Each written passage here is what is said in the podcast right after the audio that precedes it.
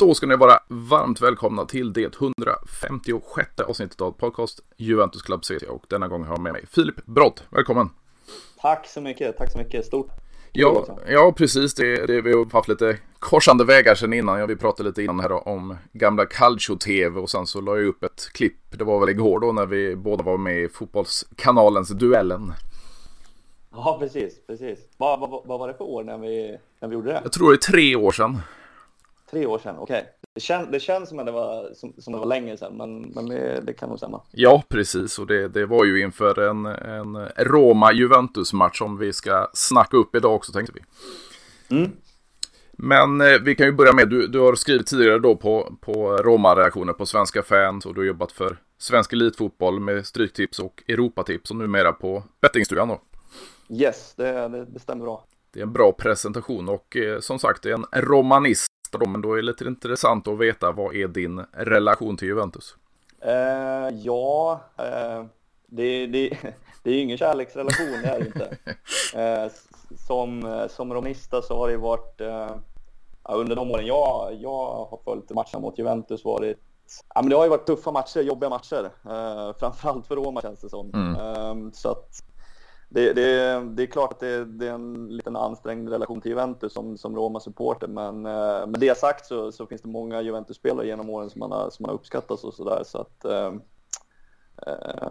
relationen till klubben är väl sådär, men jag, som sagt, jag uppskattar många Juventus-spelare genom åren ändå.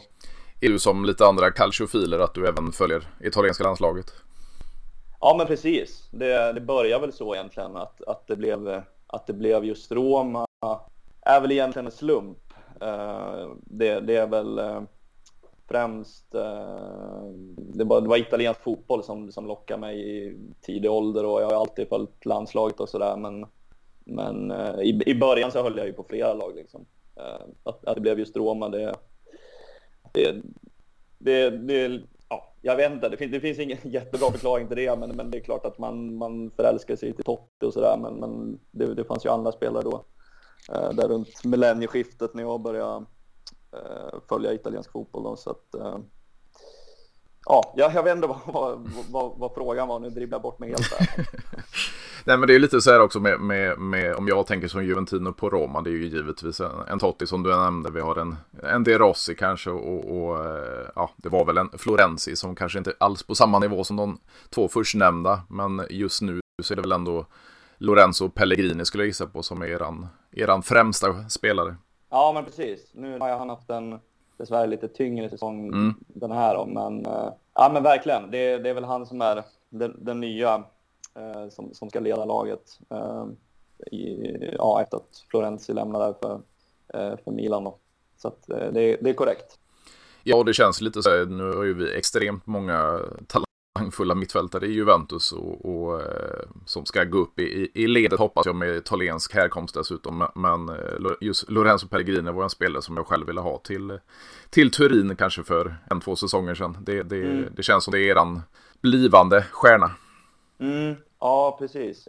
I fjol så var han ju i mitt tycke så jag tyckte han var helt otrolig i fjol, men han den här säsongen har ju tyvärr inte kommit upp i samma nivå. Det har väl berott till viss del på grund av han har ju varit skadad, men sen har väl, jag vet inte, det känns som Dybala har väl tagit hans plats lite grann liksom, att i fjol var det mycket som kretsar kring Pellegrini, och den här säsongen så är det ju mer som har gått igenom Dybala då, så jag vet inte om det kan ha någonting med saken att göra också, men det är klart att han visar ju förra säsongen vilken nivå det finns. Han har ju visat tidigare säsonger också, men jag tyckte främst i fjol var han ju snudd på outstanding. Och på tal om just La Jolla då, när Juventus valde att inte förlänga med argentinaren och det blev en bossmanflytt till er då, vad känner du inför att han kom till er, och nu när du fått se han i spel, vad han har presterat, och tänker du sen att det finns ju en ganska billig klausul att få loss honom redan i sommar? Mm. Jo, precis. Men det var ju en otrolig presentation när han kom till klubben. Det var ju, jag menar, Roma har inte värvat så stora spelare genom åren, inte nu senaste decenniet, så att det är klart att Dybala var en en otroligt stor värvning, och han har ju, jag tycker han har varit helt fantastisk i Roma så här långt. Sen är det väl precis som i Juventus, att han precis som Pellegrini är ju han har ju problem med skador och sådär, så att det är inte 90 var vecka då, men det är klart, när han är på planen så gör han ju en enorm skillnad. Det råder ingen tvekan om. Och vad känner du just för den här klausulen då, att ni kan bli av med honom efter en säsong? Ja, det vore ju surt såklart. Jag vet inte om det känns som både med just Dybala men även Mourinho att det är viktigt att Roma har sig ut i Champions League för att man ska ha chansen att behålla den typen av namn. Men ja, det är väl ändå rimligt. Jag menar, han kom ju gratis och sådär, så att ja, det är klart det vore tungt att tappa hand. Så är det ju, men ja, så är det helt enkelt. Jajamän, och då om vi hoppar lite längre bak i banan, det har ju varit ganska mycket rykten om dels Juventus, Inter, om engelska mittback där, Chris Smalling, som då sitter på utgående kontrakt, och jag läste senast, det var väl i morse, att ni har erbjudit honom 2,5 miljoner euro per säsong, och han vill ha mer. Skulle det vara ett stort tapp dels av Smalling, och vad skulle du säga om man gick till Juventus? Ja, men det är klart det skulle vara ett stort tapp. Jag tycker väl det är den försvararen som är våran bästa just nu. Jag vet många som är romanister har ju ett gott öga för Mancini, men jag tycker ju Småling är den bästa försvararen vi har. Så att det är klart, det är samma sak med han. Att tappa han skulle vara ett tungt slag, och i synnerhet om det skulle vara till antingen Juventus eller Inter då. Han var ju väldigt kritiserad och sådär när han var i Premier League då, men jag tycker han har verkligen visat i Serie A vilken nivå han besitter. Och jag menar, han gjorde ju bra säsonger i United också, och det var ju ett United som var kanske ett dysfunktionellt, känns det som, så att jag tycker han verkligen visar i Serie A vilken bra försvarare det är. Jo, men det känns ju ändå som, alltså, just som du säger, dysfunktionellt United, och efterträda en Vidic och Ferdinand, det kanske inte är det lättaste heller. Så nej, miljöombytet stämde. Ja, men exakt. Det kändes som det var ganska många i just det United som var rätt alla liksom. Så jag vet inte hur mycket det säger om Småling egentligen. Mm. Och det är ju lite så här också, man känner med engelsmän, för det är väl kanske inte de till Serie A som engelsmän brukar komma till eller fungera särskilt väl, men ni har ju både Småling och Tammy som fungerar extremt bra. Mm, exakt. Sen har ju Tomori i Milan har ju varit väldigt, väldigt lyckad också. Så var det. Nu är det några år tillbaks, men vi bytte ju faktiskt en Leonardo Spinazzola mot Luca Pellegrini, och man har ju sett Spinazzolas karriär hos er och i landslaget, medan Luca Pellegrini då gått på diverse lån. Nu är han ju eran statsrival Lazio dessutom, så vad kände du i spelarbit? För jag kan ju säga det, att jag hade ingen jättekoll på Luca Pellegrini när han kom från er. Nej, precis. Just när bytet gjordes så kändes det som att Juventus gick vinnande liksom. Men så här efterhand så råder det ingen tvekan om att Spinazzola varit mer lyckad i Roma än vad Pellegrini har varit i Juventus. Men Pellegrini, när han lämnade, så det var en väldigt lovande försvarare då. Men ja, å andra sidan, han är väl inte så gammal nu heller. Jag vet inte om han är 23-24 eller vad han är. Precis. Så att han har ju fortfarande framtiden för sig, men så här långt så har det varit ett väldigt lyckat byte för Roma såklart. Och vi har ju även på flanken där en spelare som ryktades väldigt mycket till andra klubbar efter bråk med Mourinho då. Det var ju bland annat Juventus som skulle varit ute efter Rick Karstorp. Inte riktigt en spelare som jag vill ha till Turin, men vad känner du att han blev kvar hos er? Nej, men det är väl bra att de ändå hittar varandra igen. Jag vet inte, jag har haft svårt för han ända sedan han kom till Roma. Dock så tycker jag ändå att han har ju höjt sig under Mourinho då, tycker jag, fram till att de gick i luven på den. Så att ja, det är väl bra att det inte är så mycket osämja i truppen. Jag tyckte det var ju skönt att Roma blev av med Zaniolo och sådär. Så att det är väl bra att de har hittat tillbaka till varandra. Sen om jag vill ha kvar han efter säsongen, det vet jag väl inte, men det är en okej spelare ändå. Det är det. Och på tal om just det känns som du har mitt körschema i ditt huvud. För jag tänkte ta just Zaniolo också. Det finns ju enligt rapport och en ganska billig köpklausul där också. Efter äventyret i Galatasaray då. Men vad skulle du säga om man då vände hem till Serie A och gick till Juventus i sommar, säger vi? Nej, jag skulle inte ha något problem med det. Jag tycker väl att han kom ifrån, alltså han gjorde ju otroligt när han väl kom till Roma och sådär. Men efter skadorna så tycker jag inte han alls har kommit upp i samma nivå, så att jag vet inte. Jag tycker där, jag vet inte. Det senaste han har visat liksom efter han gick sönder och sådär, så vet jag inte om han är tillräckligt bra för en klubb som Juventus egentligen. Sen är det klart att han fortfarande har många år kvar, han är ju ung och sådär, men nej, jag vet inte, jag är tveksam på han faktiskt. Så att skulle han gå till Juventus så jag skulle inte börja gråta för det liksom. Nej, men det känns ju som en spelare som inte riktigt har en, vad ska man säga, en klubbidentitet, för han ingick ju i bytet där med Nangolan från Inter och det känns ju som han har varit, eller det har han väl varit sen barnsben då, en Juventus-supporter. Så går mellan Inter, Roma och Juventus, det känns konstigt.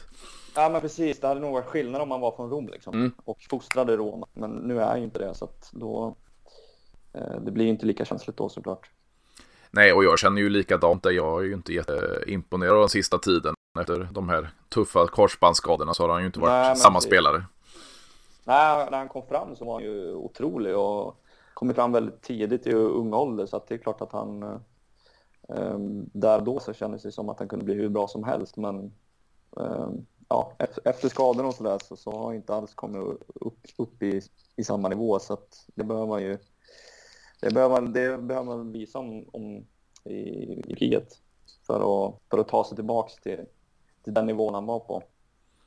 Ja, det är ju det man befarar här, vi som Juventino med Kesa. Nu är det en knäskada han har åkt på, inte två, men han har ju lite små skavanker redan nu och han kom ju nyligen tillbaka, så det känns ju lite som han har visserligen kvar den här explosiviteten som Zaniolo hade tidigare, men i och med att man åker på andra små skavanker hela tiden så återstår det ju att se om Kesa blir den spelaren som han var. Ja, precis. Det är lite samma med Spinazzola också. Nu är han ett par år äldre, men det var ju där i EM var han ju, nej, både innan EM, men i EM var han ju också helt otroligt bra. Dock så har han nu de senaste matcherna, det var mot, jag vet inte om det var mot Verona och Salzburg här, så gjorde han några av sina bättre matcher sen han var tillbaka då. Så att det känns ju lovande ändå. Ja, precis. Och det känns ju som sådana spelare. Alltså nu, vad var det? Var det kvartsfinalen i EM han drog hälsenan? Ja, jag tror det var det. Ja, för det kändes som att han var ju absolut en av de bättre under själva mästerskapet till han drog hälsenan där då. Och jag har ju inte riktigt haft koll på honom efter, men tror att han börjar komma tillbaka till gammal god form. Alltså jag har ju varit tveksam, men nu de här senaste insatserna har jag ändå visat att han har liksom speeden tillbaka och sådär. Så att det känns som man borde kunna ha ett par fina säsonger till i sig. Men det är klart, när man är borta så länge, det blir ju alltid ovisst liksom. Så är det ju. Och på tal om, du nämnde Salzburg där. Nu har vi både ett Juventus och ett Roma där i Europa League. Är det en turnering som ni satsar på? Ja, men det är väl klart ändå. Även fast det är väl topp 4 i Serie A som är det främsta målet såklart. Men Mourinho är en tränare som gillar titlar och sådär. Så att det är klart att Europa League kommer att prioriteras. Jag tyckte ju att returen mot Salzburg var en av kanske Romas bästa insatser den här säsongen. Så att det är klart Roma vill gå långt där. Ja, precis, och efter att ha vunnit Conference League då, och Mourinho kan skryta med att ha vunnit alla de här turneringarna, så är det väl verkligen en turnering att satsa på. Ja, nej men exakt. Sen också när Roma är ute i Coppa Italia också, så då blir det ju bara två turneringar att bränna krut på liksom. Så att då är det klart att Europa League ska prioriteras. Så är det. Vad tänker du kring jakten då på en topp 4-placering? Vi har ju som känt en bestraffning på minus 15 poäng och från en andra plats till en tionde plats hoppar väl ner på. Nu är vi uppe på en sjunde plats. Det börjar komma läskigt här. Precis, vad känner du inför det här racet med vad blir det, en tredjedel kvar av säsongen? Det känns ju lite småjobbigt är det ju, men jag vet inte, är de helt... De är inte helt slagna i sten, de där 15 poängen, eller hur? Nej, det är nu den 27 mars och ska man ju på förhör kring alla de här grejerna. Och sen så har man ju lämnat en överklagan till italienska olympiska kommittén. Och så får vi se om vi blir av med de här 15 minus. Men det kan ju även i det andra fallet då med svarta löneutbetalningar. Då kan det ju bli bestraffningar även där, så det kan ju bli plus med noll. Ja, precis. Nej, men alltså... Jag vet inte, förutsatt att de där 15 poängen står, så alltså, jag räknar ju ännu inte bort Juventus med tanke på hur Juve har sett ut här på slutet. Det är väl, jag vet inte om det är typ 10 poäng upp till fjärdeplatsen. Precis. Nu, och jag menar Lazio, Roma och Atalanta, det är inga lag som bara slaktar rakt ut, så att det känns faktiskt ganska öppet mellan ett par lag. Inter, de ska bara lösa det, likaså Milan, men det står väl mellan fyra lag egentligen, och jag räknar in Juventus där definitivt. Ja, för sen om man tänker den senaste formen inför våra match då, det var ju i tisdags här när ni åkte på pumpen mot Cremonese medan vi... precis. Medan vi vann då ett derby della Mole. Vad känner du formmässigt inför kvällens match? Formmässigt är det inte jättebra såklart efter de senaste resultaten. Dock så tyckte jag att Europa League-matchen mot Salzburg dessförinnan var riktigt bra. Men Juventus känns ju läskiga på alla sätt just nu. Det är, men som du sa, den här Kesa, han är ju tillbaks, och Vlahovic tillbaks.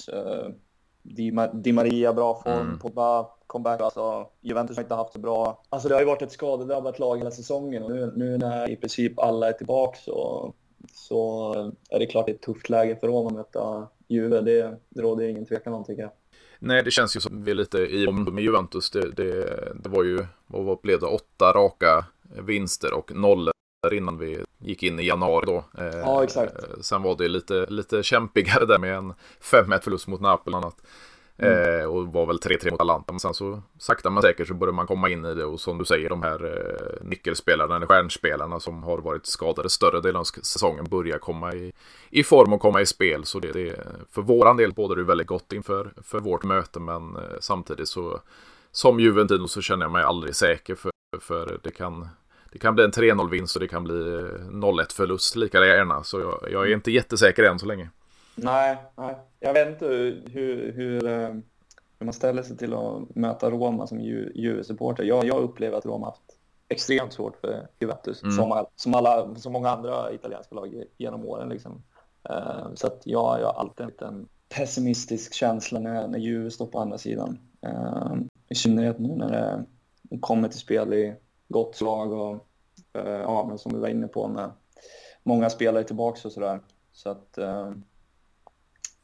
det är faran en öppen match naturligtvis, i synnerhet alltså när matchen spelas i Rom på Olympico och sådär, men jag är lite pessimistiskt lagd, så jag tror att det blir svårt för Roma.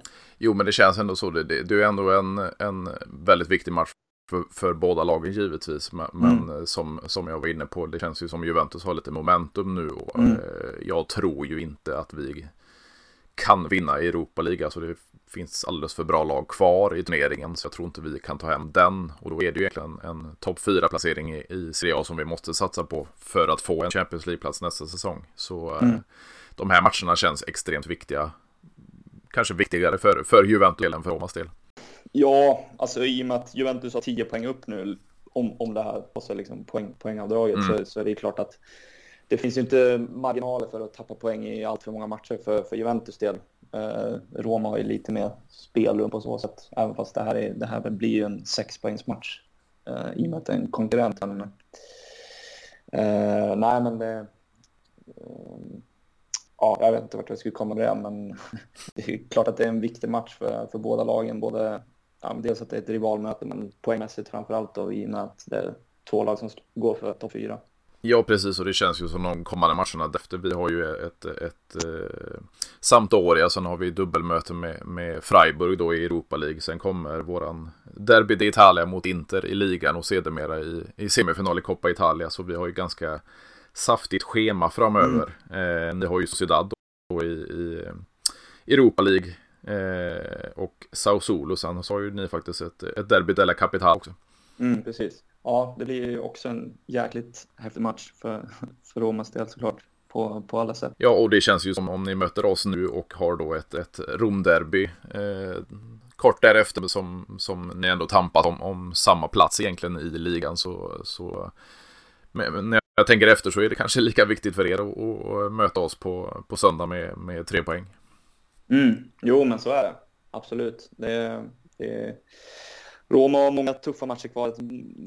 Nu tror de har Atalanta borta om inte allt för länge heller efter derbyt mot Lazio, så att, och det är ju Lazio är ett lag som Roma har haft svårt för. Nu har det väl framförallt varit när Sarri varit tränare för Lazio, så känns det i alla fall som att Roma har haft väldigt svårt i derbyt, men oktober november när det var också där match det också såklart. Vad känner du som inte bara romist utan även calciofil kring? Det kommer många kommentarer även i min podd om att Serie A i dagsläget är ganska uselt. Det är inte på en hög nivå längre. Vad känner du inför det? Nej, men det är så. Det är klart att Napoli har gjort det helt otroligt bra, men de 18 poäng och det säger ju en del såklart. Juventus hade ju såklart många borta i höstas och sådär, men de åkte ändå ur gruppen i Champions League och det är nog en bild att Serie A just nu är riktigt svag om man jämför med de andra toppligorna.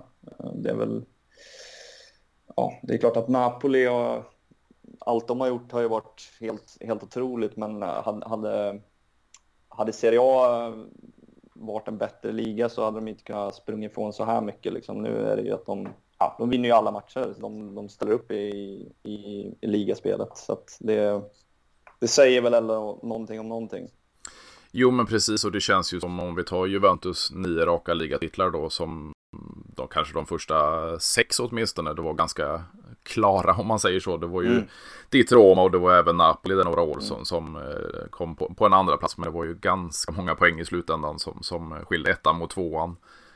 Sen blev det lite jämnare och sen så har det ju varit då ett Inter, ett Milan och nu blir det väl med största sannolik Napoli då som tar hem nu. Så 3 olika klubbar med det känns ju som förra säsongen, som jag varit inne på tidigare avsnitt, att Milan fick ju allt med sig förra säsongen. Nu har man inte marginalerna på sin sida riktigt den här säsongen. Och det är väl ett tecken på att ligan är inte där den bör vara rent prestationsmässigt, kvalitetsmässigt och attraktionsmässigt längre. Men tror du att man kan vända på den här onda cirkeln så att säga? Det är väl klart det går, men alla ligor jobbar ju upp för spacken mot Premier League liksom, i och med att alla pengar finns där. Om man bortifrån några undantag som PSG och Real och Turismo och Barca, även fast Barca är på en dålig plats just nu också. Men jag vet inte, det är en svår fråga, men det känns ju som att Premier League idag, det har ju blivit Super League. De tävlar ju med helt andra förutsättningar som till exempel nu med Zaniolo i januarifönstret. Det var Milan kunde vi inte matcha Bournemouths bud eller vad det var. Det säger mycket liksom. Bournemouth är typ av Premier Leagues till sämsta lag och Milan är regerande mästare i Italien. Klart att det blir svårt att tävla med engelska klubbar då framförallt, men även även några andra då, med liksom den ekonomin som finns där och sådär. Så att det är svårt, men sen ja, nu har vi ju Napoli här som absolut kan gå långt i Champions League. De står ju med halva foten i kvartsfinal redan, och de har gjort några otroliga fynd för med små medel. Inte minst då Kvadona, men även han sydkoreanen, och de har verkligen fått utväxling av ett par spelare som inte har köpt för mycket pengar. Så att det är klart att det går att göra saker, men det är svårt, så är det ju.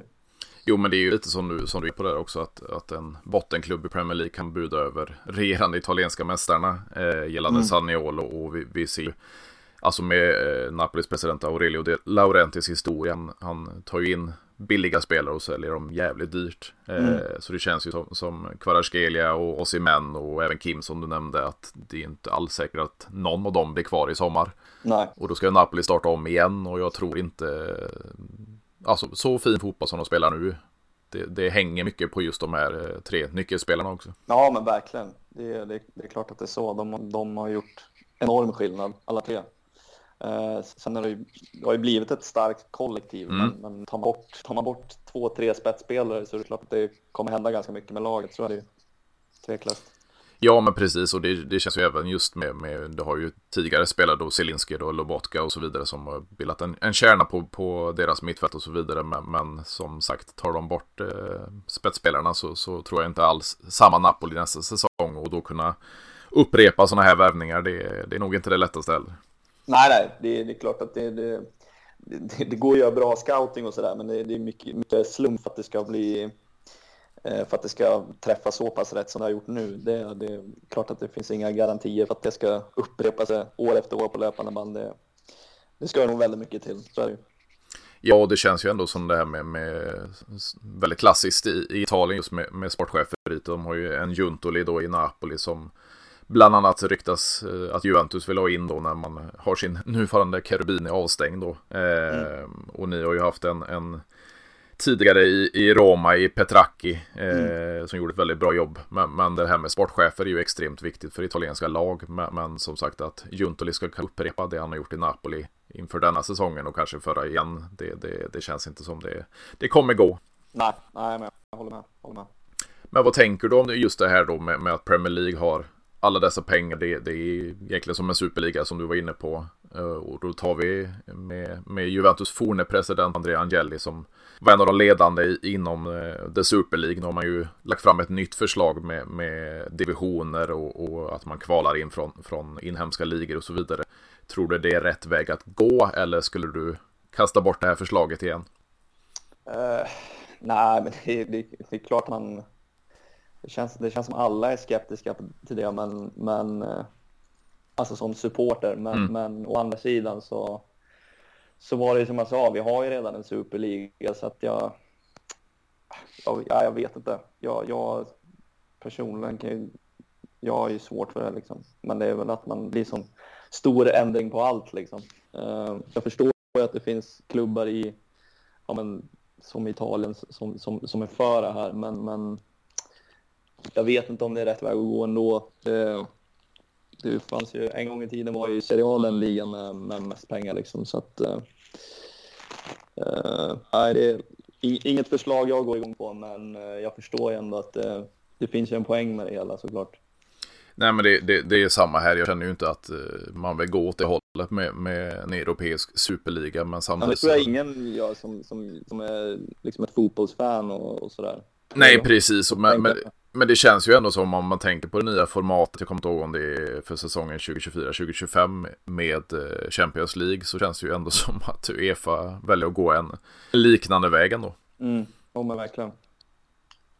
Men vad känner du kring det här med du har haft diskussioner med romanister med tidigare i podden då, det här med inhemskt och utländskt ägarskap? Vi har ju fortfarande Andrea Agnelli då stigit av presidentposten, så är det ju fortfarande Agnelli Elkan som har ägt klubben i 100 år nu.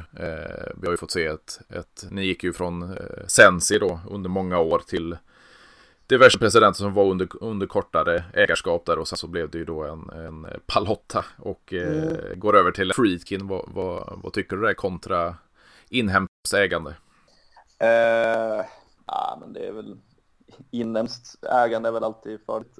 Det med under Pallotta det var ju bara kaos rakt igenom, men ja, Friedkin nu känns ändå lovande tycker jag, så det är klart att det finns fördelar med inhemskt, men det känns så. Jag tycker det känns som att Roma träffar ganska bra nu ändå, så att jag har egentligen inga större problem med det, men under Pallotta så var det inte bra alls. Inte. Nej, men det känns ju också som det är den här grejen att okej, Agnelli är allt på plats, de bor i Italien och med när italiensk härkomst då kommer från USA. Han sket ju i det italienska, han sket i traditioner och så vidare och var extremt sällan på plats. Friden är väl lite mer närvarande i Rom så att säga. Ja men verkligen. Och det kan ju vara en bidragande orsak till att man har en helt annan känsla också. Så att ja, men det är väl, engagemanget känns ju helt annorlunda nu under Palottas tid, så är det ju. Ja, precis, och det känns ju som Roma är på uppgång igen. Nu menar jag att man kanske blir en stor klubb och ständigt åker ut i Champions, eller går in i Champions League, men det känns ju ändå som Roma håller på att bygga upp något intressant med både unga spelare och även tar in då lite större spelare som Dybala och Tammy Abraham som har lyckats väldigt bra i klubben och satsar på sina arvtagare till De Rossi och kanske Lorenzo Pellegrini och så vidare, att man går rätt väg. Ja, men det håller jag med om. Det är bara en sån sak att Olympiakos säljs slut var och varannan match, men det är klart att det är enorm skillnad och höjer intresset kring hela klubben. Sen tror jag väl att Mourinho säkert har en stor del i det där också. Att kunna locka till sig spelare, typ som Val och Abraham och sådär. Det är en typ av profilvärvningar som jag inte ändå upplever att Roma, det var länge sedan de kunde köpa de typen av namn. Så att jag delar en bild helt. Det känns verkligen som att Roma som klubb är på uppgång, men det betyder inte att det kommer gå felfritt sportsligt liksom, att man spelar Champions League varje år, men visst är det någonting som pekar i rätt riktning. Det tycker jag absolut att det är. Om vi tänker din sida om myntet av de här, ja, plus Valencia-fallet och så vidare. Nu är det ju enbart Juventus då som har blivit bestraffade för det. Vad tänker du? Översatt senast en intervju med Spals president Tacopina. Han sa ju det att egentligen borde ju alla bli bestraffade för det här, och sen så har det kommit många advokater och jurister då som har sagt att egentligen borde ingen bli bestraffad för det är ju inget brottsligt. Det finns inget regelverk kring plus Valenza. Tycker du att alla klubbar som har varit involverade ska bli straffade, eller tycker du att man egentligen borde ta bort bestraffningen överlag? Jag är för dåligt påläst för att svara på det. Jag förstår att man kanske går den vägen som, eller att gör de snedstegen som Juventus har gjort när man kanske inte har de ekonomiska förutsättningar som exempelvis Premier League-klubbarna har. Det är inte konstigt att ske, men sen vad ska det bli för typ av bestraffning på klubbarna? Det vet jag faktiskt inte. Nej, det är en jäkla djungel att gå igenom och det känns ju som att Juventus har inte varit speciellt smarta där, för det som har gjort många sådana här affärer, och dels så finns det ju telefonavlyssningar då på diverse direktörer som har... Det är väl det som har gjort att de har fått pengadrag, är det inte? Jo, det är ju en bevisning i sig att de har det på ljudupptagningar, och det känns ju inte som någon annan klubb med sina direktörer involverade i just detta. Sen finns det ju bevisningar för att man har gjort plus Valenza-affärer med andra klubbar, men samtidigt som man inte kan bevisa att de andra klubbarna upp på samma sätt. Det är ju därför Juventus enbart är bestraffade i dagsläget. Ja precis. Nej, men alltså det är klart att finns det stark bevisning så är det väl ändå rimligt att det blir poängavdrag och sådär. Sen att bara Juventus har fått det kan jag inte svara på om det är korrekt eller inte liksom. Nej, det blir ju det blir väldigt komplicerat. Jag som Juventino kan ju tycka att det är jävligt irriterande att de har betett sig på det sättet. Men samtidigt så man är ju inte ensam om det. Och samtidigt så finns det ju inget regelverk. Alltså de sätter pris på en spelare. Så enkelt är det. Sen är det ju inte snyggt gjort. Det kan jag som Juven också tycka. Men samtidigt så borde ju ingen bli bestraffad eller alla bli bestraffade för det. Nej, men precis. Nej, men det är klart. Det låter ju helt rimligt. Och sen om man tar nästa fall då med de här... Ja, man skulle ha fryst 4 månaders löner för sina spelare under... Ja, när pandemin drog igång. Och sen ska man betalt det svart och det man åker dit på det. Samtidigt som jag tycker att det är ju egentligen... Det är i sig. Det har ju inte egentligen med vissa poäng med böter och avstängda. Det är det som nu är fallet. Ja, men precis. Men det är väl inte slaget i sten heller att det blir just av det med svarta löner. Nej, precis, utan det är ju avstängningar just nu som redkraft och med halva styrelsen hos Juventus och även före detta sportchefen då i Tottenham i Fabio Paratici som sportchef. Men det är ju att jobba i Italien. Han kan väl fortfarande jobba i England fortfarande. Ja, precis. Så det känns ju som att de här, det kan stå kvar. Alltså att de här grejerna, de kan vara stängda. Men samtidigt så tycker jag inte att man ska kanske ge ut ett poängavdrag i... Nej, jag håller med. Men söndagskvällen som vad tror det kan bli ett potentiellt resultat? Alltså spontant känns det ju som att det blir ganska temposvag och målsnålmatch. Jag tänker Allegri, Mourinho är inte de tränare som förespråkar den mest offensiva fotbollen, så jag tänker väl att det kan bli en ganska krampaktig match. Sen att det står väldigt mycket på spel också kan väl vara en bidragande orsak till det också. Det är väl, tror Roma faktiskt är det laget som har släppt till minst chanser i hela Serie A, och ja, både Juventus och Roma har ju släppt in lite mål också, men ja, främst Roma har väl sett så där ut framåt. Det hänger mycket på några offensiva spelare, inte minst då Dybala, att en sån spelare levererar. För när det inte funkar för han eller när han är skadad, då ser det ganska blekt ut framåt, tycker jag. Framåt har ju Juve sett betydligt bättre ut på slutet, och framförallt nu när Avic och Kesa och Di Maria är liksom fullt slag. Nu ja, som du sa, formen på Kesa och så där är väl tveksam, men det är klart att jag tycker att det finns mer spetsen då hos Juventus. Men för att svara på frågan så känns det som en mål-0-match. 1-1 känns som ett troligt resultat. Jo, men det känns ju, och vad tänker du kring, vad ska man säga, det har ju varit ganska grina möten. Jag får upp en liten bild av, det var Manolas och Morata för ett antal år sedan som gick head to head, så att säga. Tror det kan bli lika grisigt på söndag? Men det tror jag nog. Nu är Mourinho avstängd dock efter att bli utvisad mot Cremonese. Det känns ju som att han ändå har en förmåga av att kanske piska upp stämningen ytterligare. Men visst, det är klart det kan bli en grisematch. Det är ofta vid den här Roma event. Jag tycker det, nu kanske du inte vill snacka skit om dina egna, men jag har ju en viss manchin i det som kan vara grisig både på och utanför planer, känns som. Verkligen. Jag håller på att vara otroligt svårt fan. Det är absolut ingen favorit. Även fast jag kan ju uppskatta sådana typer av spelare, men han kan gå lite för mycket över gränsen då, kan jag tycka. Det är som du säger, han gillar ju kanske den här typen av matcher, men det känns som att han går över gränsen lite väl ofta. Man har en ganska komplex personlighet även utanför fotbollsplanen. Ja, verkligen. Också, det känns inte riktigt som att Juventus är typen av spelare i dagsläget.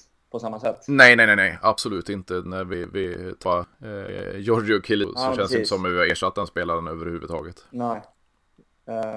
Bonucci spelar väl inte så mycket. Han har väl också varit skadad typ hela säsongen. Jajamän. Så att Mancini kan nog fixa så att det blir en grisig match ändå, även fast kanske inte Juventus har just den typen av spelare just nu, så finns väl ändå alla förutsättningar för det. Vad tänker du, du kom på en annan spelare som har rötter då från eller spel i Roma? Vi har ju en Leonardo Paredes då på lån från PSG och verkligen inte lyckats i Juventus. Har du vad ja, precis. Nej, men det hade inte varit den bästa. Det känns som att han var inte super i december PSG heller. Han gick väl. Han gjorde ju en riktigt bra säsong i Roma, så lämnade han för Ryssland, tror jag var. Ja, Senitpis. Där gick det ju bra. Han är ju... Ja, Senit, tror jag. Var ju ordinarie i landslaget nu. När de var igen, så det är klart att det är en bra fotbollsspelare, men det känns som att man har många år som inte varit så bra. Mm. Sen var, som jag uppfattade, så var väl inte han kanske tänkt att starta i VM heller, utan det var väl att de hade ju skador på Losell, så tror jag det var, som spelade kvalet, och så inte han på gå med så lyckade premiären heller, så att det känns som att han kom in och fick spela mycket i Argentina av lite sådana anledningar. Det är som du säger, han speciellt lyckad i Juventus, och jag upplevde inte att han var det i PSG heller, så att man kan ju inte säga att hans utveckling efter att han lämnade Roma varit speciellt bra, även fast han VM-guld i somras för, eller i somras nu här i december. Ja, men precis, med Magina. Och slutligen, om Dybala gör mål på söndag, tror du han firar? Nej, det tror jag inte. Där kärleken finns kvar. Det blir ett lugnt firande, det tror jag faktiskt. Det är ingen Dybala-mask och hets mot de Juventus-vårdare på plats. Nej, vad tror du? Nej, det tror jag inte heller. Alltså, med han storgrät ju sista matchen, och det var ju dessutom Chiellini i sista match, så det blev ju lite vemodigt där när det bara tog all uppmärksamhet från Chiellini i sista match också. Men nej, för starka band till Juventus fortsatt. Ja, men det känns så. Sen, han känns inte riktigt som den person heller som vill skapa den typen av stämning. Nej, precis. Sen var ju början där mäktiga när han kom till er, men som sagt, han har nog för starka känslor för... Ja, det här blir ett speciellt möte för hans del. Absolut. Men stort tack, Filip, att du ville vara med och köta lite råjunt på söndag kväll, så får vi se om vi... Ja, tack så mycket. Det var kul att snacka lite. Härligt. Så får vi väl ta ett snack för nästa match. Ja, men... Bara mellan också, så se om det. Men som sagt, tack för att du så hör du. Ha det gött. Hej.